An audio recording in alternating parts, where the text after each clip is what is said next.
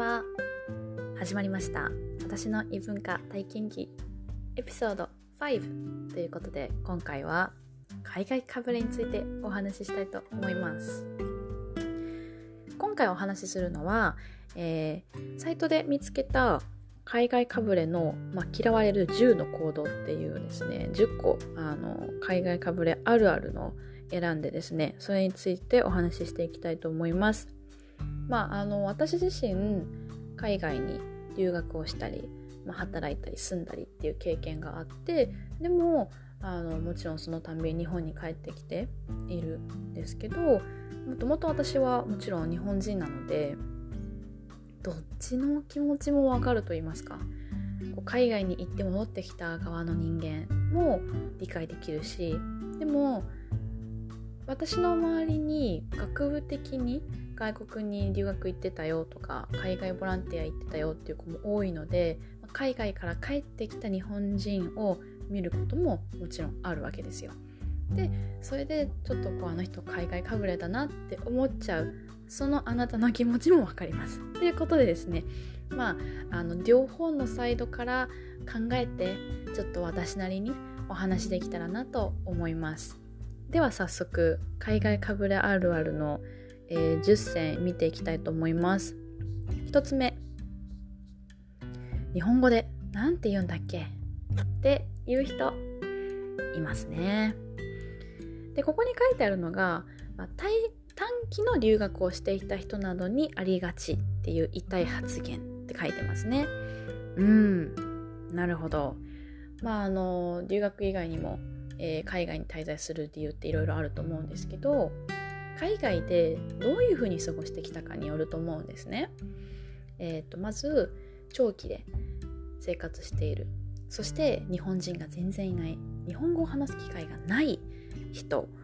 ではこの日本語で何て言うんだっけ現象。本当にありえます。っていうのも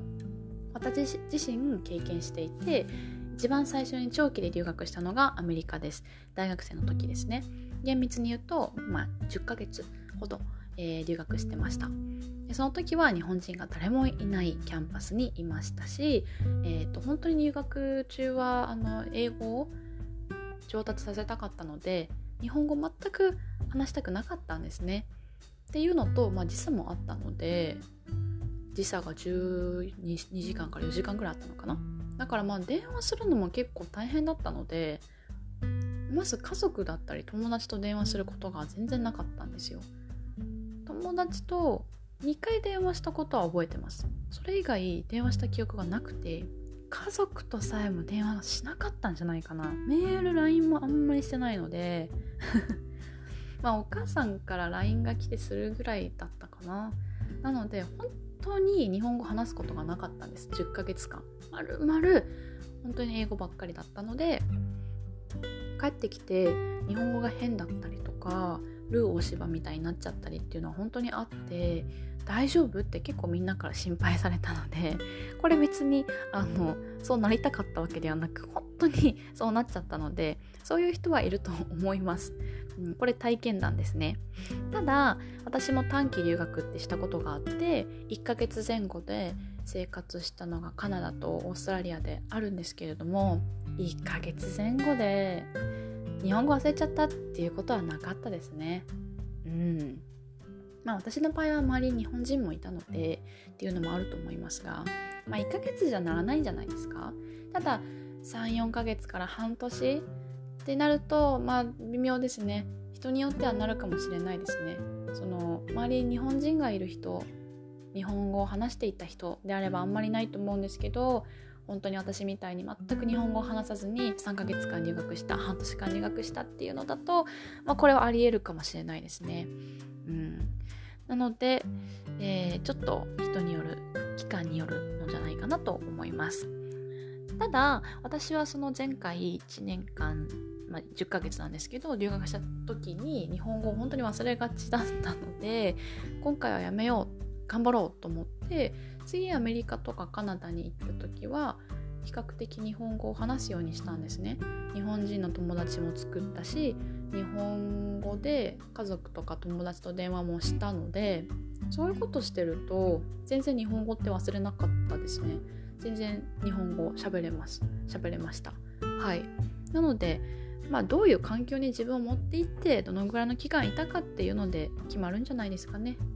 はい、まあ、むやみに日本語ってな日本語で何て言うんだっけって言われたら鬱陶しいですけどね、うん、それはやめましょう、はい、次。好きなタイプは外国人という人。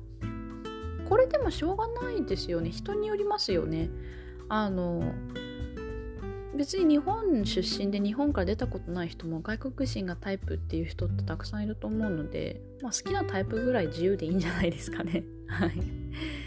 ただ外国人じゃないと付き合えないとか言われたらねうんそうなのってなっちゃいますよね。僕私はタイプじゃないの。ダメなのってなるかもしれないですけど、まあ、それは別に、うん、個人の自由じゃないですか？タイプなんて。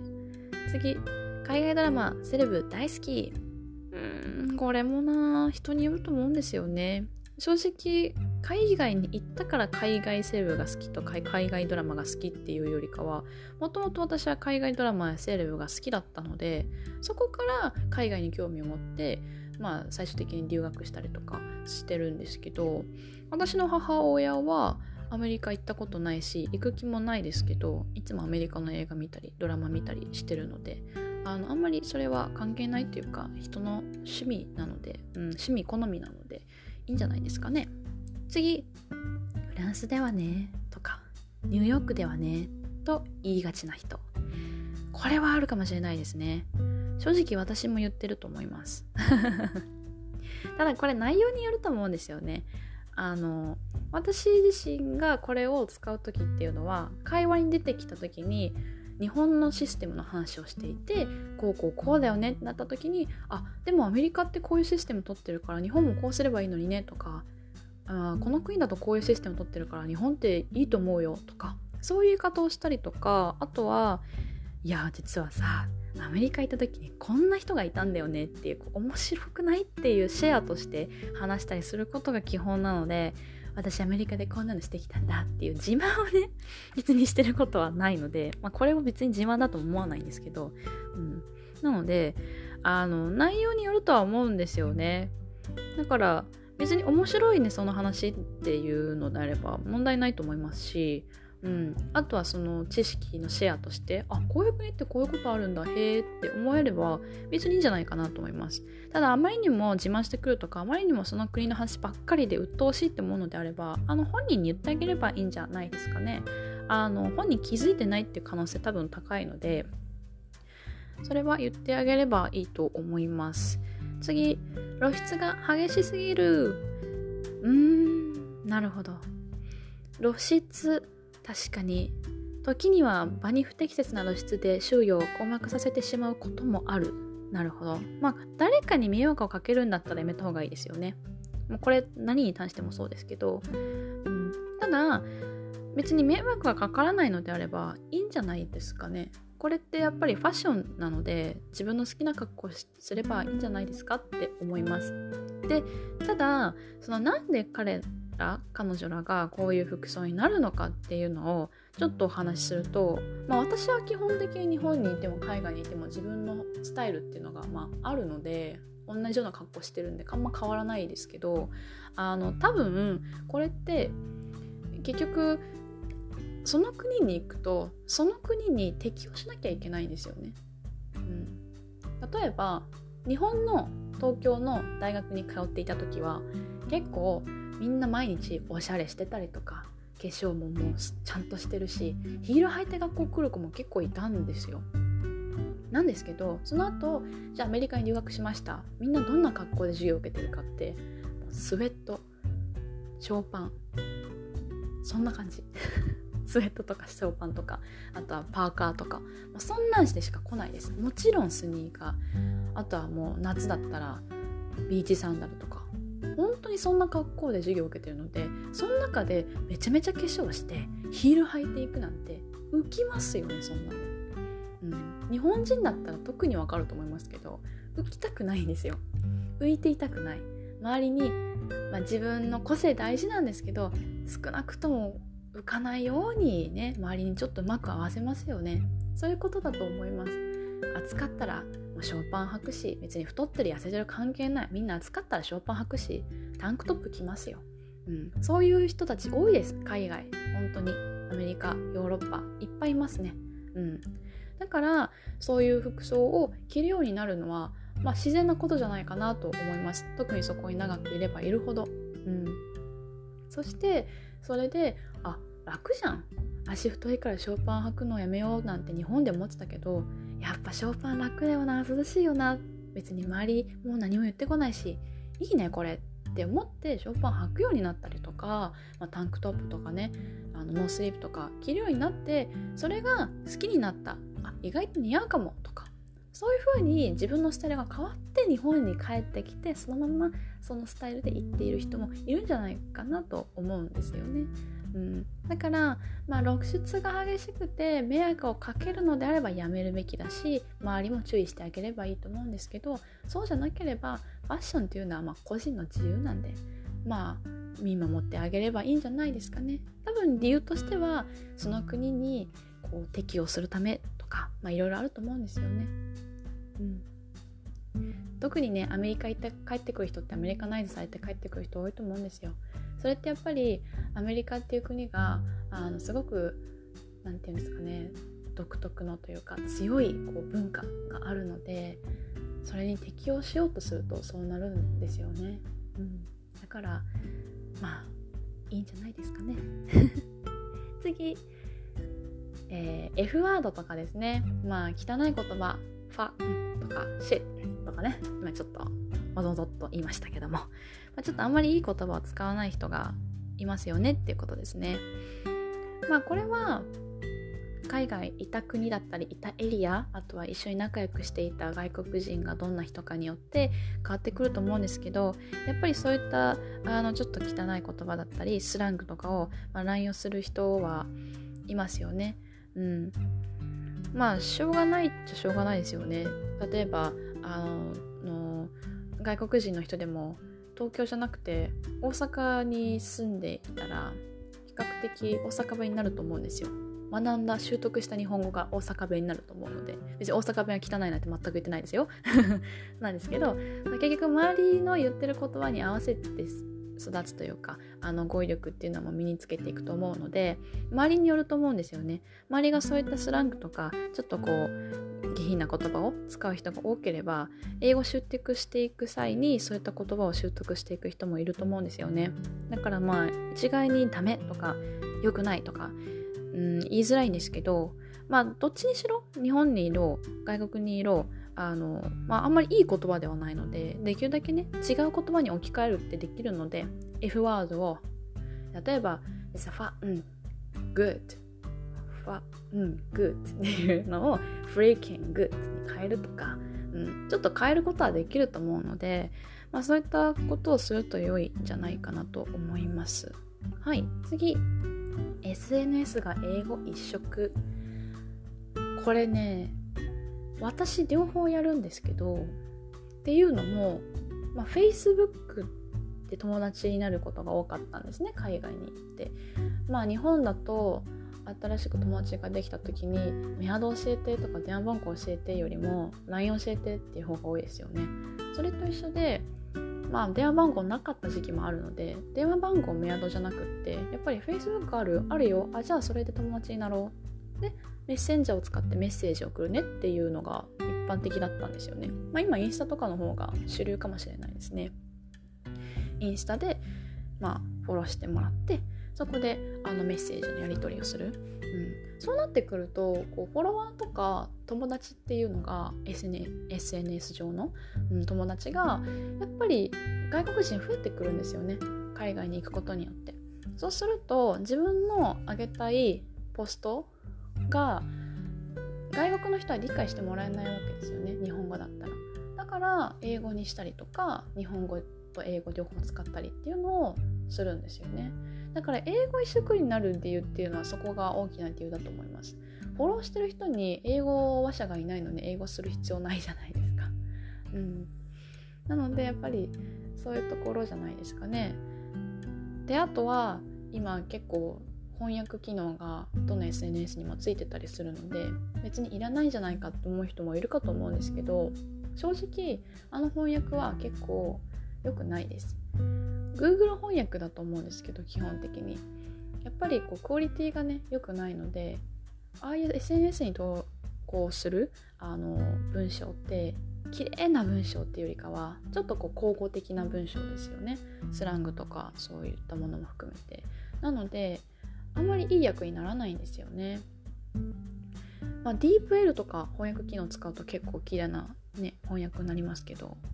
まあ、Google 翻訳だとちょっとね分かりづらいですよね。私一回あったのは Facebook で日本語の投稿をしたらアメリカ人の友達から連絡が来て「君の英語どうしちゃったの？何書いてるかはさっぱりわかんないよって言われたんですね。私英語で投稿最近してないんだけどなと思って調べてみたら、まあ、その彼は英語話者なので全ての投稿が英語なんですよ。なので私の日本語の投稿も勝手に Google 翻訳で英語に変換されて出てくるんですね。なのでてっきり私の英語だと誤解してしてしまったっていう感じなんですね。だからどうしたの？なんでそんな英語できてないの？っていうことで 連絡が来たんですけどまああの後日あこれは Google 翻訳なんてちゃんと分かりやすい英語に変えてあの送ろうかって、まあ、送ったんですけども何が言いたいかっていうとあのあの翻訳機能って本当に結構雑だったりするのでだからみんな英語話者の人に対して英語で投稿したり、まあ、日本人がいるんだったら日本語と英語両方やってあげればいいと思うんですけどそういったところが理由なんじゃないかなと思います。あとはまあ英語の練習したいとかねそういう人もいるかもしれないですね。次外国人にむやみやたらに話しかける。おー。あんまり私の周りでは見たことがなかったんですけどなるほどただ外国人に話しかけるのが、まあ、話しかけ方が悪くなくてフレンドリーならいいんじゃないかなと思います。ただまあ相手の外国人が嫌がってたらもちろんやめるべきなんですけどやっぱり多分海外に行ってせっかく英語力ね上げたのに外国人の友達たくさん作ったのに日本帰ってきたら全然日本人しかいないってなっちゃって外国人と話したいなとかもうちょっと英語を忘れないように練習したいなって思うのは普通だと思うんですよ。うん、だからできるだけ外国人に話しかけたりとか、えー、ね、友達を作ったりするっていうのは、まあ、全然いいと思いますよ。ただ一緒に出かけてるのにその友達のことほっといてあ外国人いる話しかけようとかっていうのしょっちゅうやってたらそれはねあの一緒にいる友達もあのすごく嫌な気持ちになると思うのでそういったことをする友達がいたら言ってあげれば注意してあげればいいんじゃないかなと思います。うん、次。日本の社会を全面否定。これは良くないですね。これは良くない。あの留学だったり海外に移住する、まあ、仕事で海外に行くとかっていうことの利点ってやっぱり日本にいると日本のシステムだったり日本の文化日本の社会しか知れないんですけど海外に行くことによってあこんな文化があってこんなシステムがあってこんなルールがあるんだなるほどなっていろんな知識が増えていくと思うんですよね。視野も広がって。なのでうーんこの点に関しては日本の制度がすごくいい。でもここに関しては海外のここの方がいい。って自分でいいところをピックアップしていけばいいと思うんですよ。だからそのどっちかがダメっていうんじゃなくってここはいいけどここはあんま良くないから違う国のところを参考にしようとか自分の性格も自分のなんだろうスキルも何でもねそのいいと思うところをピックアップしてそこを身につけるとかしていけばいいと思うのであのこれはダメあれはダメっていうのは良くないと思いますね。特に日本の社会を全面否定するっていうのはおそらく短期滞在した人じゃないですかね。私も一度初めてあの短期留学した時はオーストラリアだったんですけどやっぱオーストラリアにいる時ってすごく楽しかったんですよ。1ヶ月だからやっぱもうバケーションですよね。そうなるとあ日本ってやっぱこうだよねとか日本のここってダメだよねってやっぱ言ってました。言っちゃいました。でも日本帰ってきたら正直いやでもやっぱ日本のトイレって完璧とか日本のお風呂最高とかなるんですよね。うん、結局ないものねだりのところもあるし長所も短所もあの紙一重なのでどんなに私最後まで諦めず頑張りますとか言ってもそれって裏返せばしつこいってことじゃないですか 粘り強いって言い方すればいいけど結局しつこいじゃんって思っちゃうのでなので、まあ、いいとこも悪いことも捉え方次第ですしそれぞれいい悪いあるので両方見ていければいいんじゃないかなと思います。うん。長期で言ったらよりわかると思いますよ。いいところ悪いところ。だって1ヶ月しかオーストラリアにいなかったらオーストラリア最高ってなるけど10年20年オーストラリアにいたら多分日本人だったらあー日本人恋しいなとか日本戻りたいなって思うと思うんですよ。そういうもんじゃないですかね。ちょっとしかいないからそこのいいところしか見えない。うん。長期で言ったらいいとこも悪いとこも見えてくる。そんな感じじゃないですかね。そして最後10個目。日本初上陸に目がない。これはでも普通じゃないですか？日本初上陸って言ったらみんな浮き立ちますよね。やったーって。うん。特にその例えばシェイクシャックが日本に来たってなった時にシェイクシャックを海外で食べてえ美味しいってなった人が日本に帰ってあれが食べれないんだなんて残念って思ってる人からしたらやった日本に上陸したいつでも食べに行けるってワクワクするのは普通ですよね。うん。まあ別にいいんじゃないですか？まあ、全身海外ブランドで固めたりとする様子は時に滑稽にも見られているようです。そうですね。まあそういうのあるかもしれないけどでも自分の好きなものを食べて自分の好きな格好すればいいんじゃないですかね。結局結論としてあのかぶれの起きてしまう原因？なんでかぶれちゃうかってまあ多くのことでその土地に長くいればいるほどそういう相手の文化だったり言語だったり環境に馴染んでいくと思うんですね。っていうか馴染まないと生活できないので人間。うん、だからあのずっと浮いてたら友達もできないと思うしやっぱ多少は馴染んでいかなきゃいけないそうなると服装だったり言葉遣いだったり考え方だったりって変えていくしかないと思うんですよそうなってから日本戻ってきたらやっぱり価値観ってちょっと変わりますよね。だからかぶれてるって言われるような言動を取ってしまうのかもしれない。でもそれはその人たちが海外で馴染もうとか適応しようって思って頑張ってきた末なのかなと思うのでまあそこは多めに見てあげればいいんじゃないかなと思いつつ、まあ、ただ海外とか、ね、そういうのを押し付けたりとかうんと日本を否定したりとかっていうのは本当に良くないと思うのでちゃんとあのそこはね気をつけていけばいいんじゃないかなと。